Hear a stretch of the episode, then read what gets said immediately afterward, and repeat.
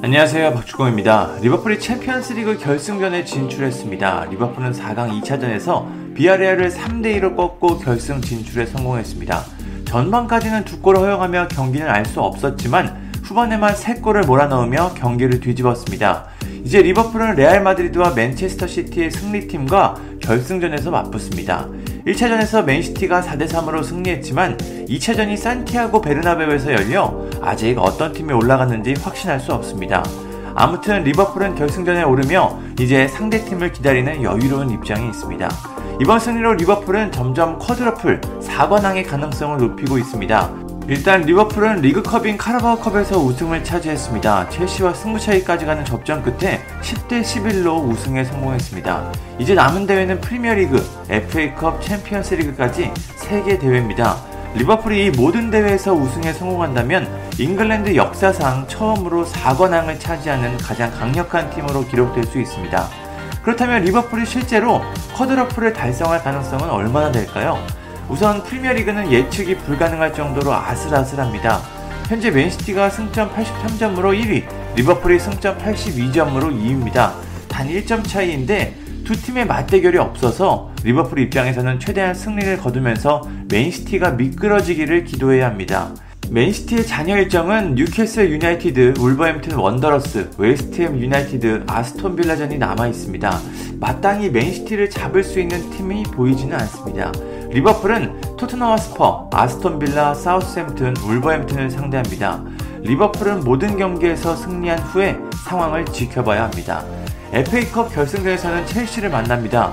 리버풀은 4강에서 맨시티를 꺾고 결승에 올라왔고 첼시는 크리스탈 팰리스를 꺾고 올라왔습니다. 객관적인 전력을 보면 리버풀이 앞서고 있습니다. 첼시는 구단주가 바뀌는 과정이라 팀 분위기도 어수선합니다. 최근 리그에서도 성적이 좋지 않아 3위 자리도 위태로운 상황입니다. 상대 전적에서도 리버풀이 첼시에 앞서고 있습니다. 최근 10번의 맞대결을 보면 리버풀이 6승 2무 2패로 좋은 성적을 거뒀습니다. 그래도 첼시는 무시할 수 없는 팀이라 리버풀이 방심할 수 없는 상대입니다. 챔피언스리그에서는 맨시티나 레알을 넘어야 우승 트로피를 들 수 있습니다. 챔피언스리그는 어떤 팀이 올라와도 상당히 힘든 경기가 예상이 되는데요. 특히 레알은 챔피언스리그 역대 최다 우승팀입니다. 지금까지 16번이나 유럽 클럽 대항전 결승전에 진출했는데 그 중에 13번 우승을 차지했습니다. 이 정도면 거의 결승 진출이 곧 우승입니다. 리버풀은 결승전에 10번 진출했고 6번 우승에 성공했습니다.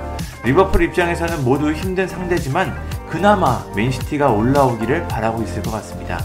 리버풀은 최근 뮤리겐 클럽 감독과 재계약을 체결해 분위기가 상당히 좋습니다.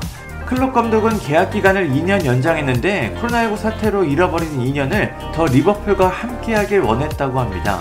또 자신의 주급도 인상하지 않고 코칭 스태프들의 주급만 올렸습니다. 리버풀 팬들이 클롭 감독을 사랑하지 않을 수 없을 것 같습니다. 부임 후 리버풀을 완전히 다른 팀으로 바꿔놨고 구단에 대한 애정도 이렇게 보여주고 있습니다. 클롭 감독과 함께 리버풀은 유럽 최고의 구단이 됐습니다.